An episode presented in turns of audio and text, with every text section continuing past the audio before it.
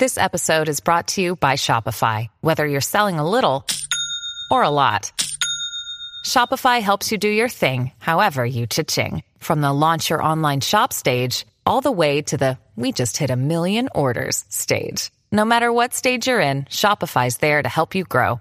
Sign up for a $1 per month trial period at shopify.com slash special offer, all lowercase. That's shopify.com slash special offer.「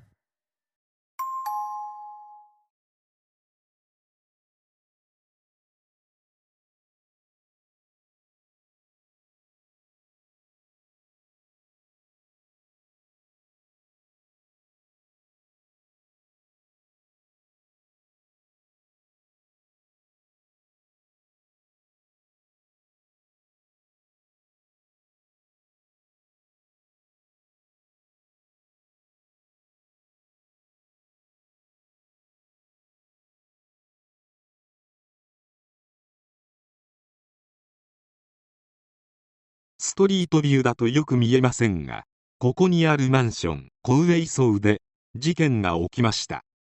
事の発端はドアの開け閉めがうるさいといった生活音などによるトラブルが積もり積もって爆発する形で起きました。どっちもどっちと言えなくもないのですがご近所トラブルはかくも恐ろしいものと実感させられる事件です。それではどうぞ。平成21年5月30日午前6時50分頃アパート小上磯隣に住む大家の A さん73歳と同アパートに住む弟の Y さん71歳 Y さんの妻 T さん68歳の3人が命を奪われた。Y さんと T さんはそれぞれ窓際で横向きになって倒れ大家の A さんはアパート前で仰向けで倒れていた。時を待たずして一人の男が捕まった。男の名は津田住俊。彼は逮捕時泥酔状態で自室の畳に事件で用いたと思われる包丁を突き刺して座っていた。津田住俊は A さんの自宅に隣接するアパート1階の家賃3万円の角部屋に5年前から入居しており同じ1階の2部屋に大家の A さんの弟である Y さん夫妻が住んでいた。津田は捕まった際動機を聞かれるとあの一家に長年の恨みがあったのでやった。と話し容疑を認めた。近隣住民によると津田は隣室に住む Y さん夫妻について数ヶ月前から未明から洗濯機を回してうるさい。不眠症になっている。洗濯機に穴を開けてやる。ドアを閉める音がうるさい。などと不満を漏らしていた。音が聞こえやすいアパートだったのか。階段の上り下りなどの生活音をめぐって夫妻とよく口論になることがあったとのこと。いざこざはこれだけでなく津田は家賃を滞納することがあり大家である A にたびたび注意されておりよく小言を言われていたようでいちいちうるさいと友人に話していた。また大家の弟の Y からも俺が大家の弟ってことを忘れているだろと言われたりしており常々怒っていたとの証言もあった。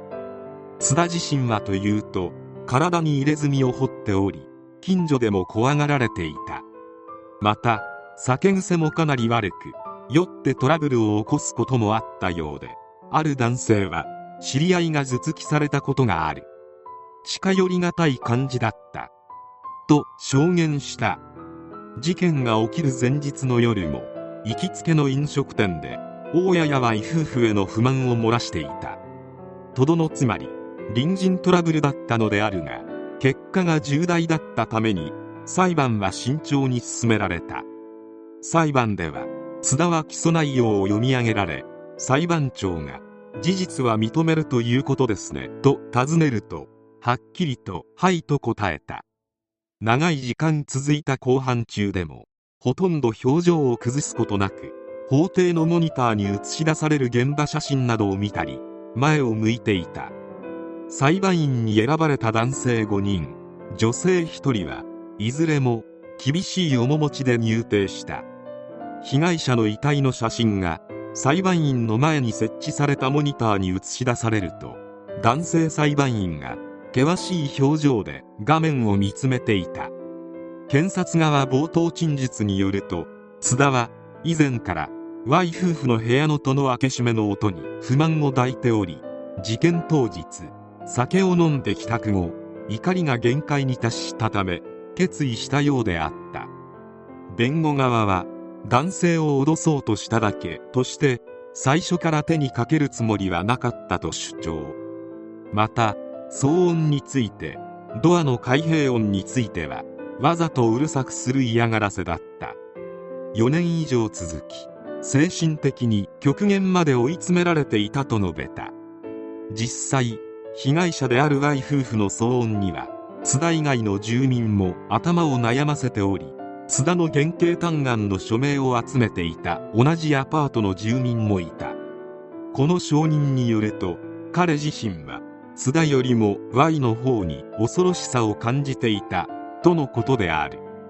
Y 夫婦は周囲の迷惑を顧みずに騒音を立て批判をすれば恫喝的な態度をとってくることがあり他のアパートの住民からも恐れられていたが津田は我慢がならず事件まで発展したというのが真相であるようだ。津田自身は覚悟を決めていたようで命で償うしかない。拘置所に入った時点で死刑囚と思って生活している。と心境を明かした。またやってはいけないことをやってしまった。申し訳ございません。と頭を下げ後半で初めて遺族に謝罪した。一応津田も県営住宅への申し込みを検討し Y と顔を合わせないように近くの公園やスナックに出かけるなどトラブル回避のため必死に努力していたようで大きな音を立ててドアを閉める嫌がらせが約4年間続きストレスが極限まで蓄積され爆発した。と情状酌量の余地があると弁護側は指摘した。双方の意見を比較し選ばれた裁判員は悩みながらも極刑の判決。そしてそのまま遺族の求刑通り極刑が確定した。2015年12月18日刑が執行された。津田は裁判員裁判で死刑が確定されそして執行された初めての死刑囚であった。つまり裁判員によって手を下された初めての人間である。津田の刑執行後は裁判員裁判の在り方についても議論された。判決の段階では極刑を望んだが今となって津田さんの顔が思い浮かぶ。本当にあの判決でよかったんだろうか。と悩む裁判員もいた。実際裁判員に選ばれた人の中には判断が正しかったか悩んだり悪夢にうなされる人もいるという。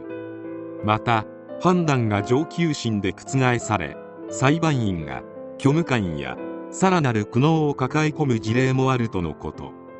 津田については3人も手にかけておいて極刑でないのはおかしいと思うので異論はないがいざ自分が裁判員に選ばれた場合自分がどんな心理状態になるのかは想像がつかない。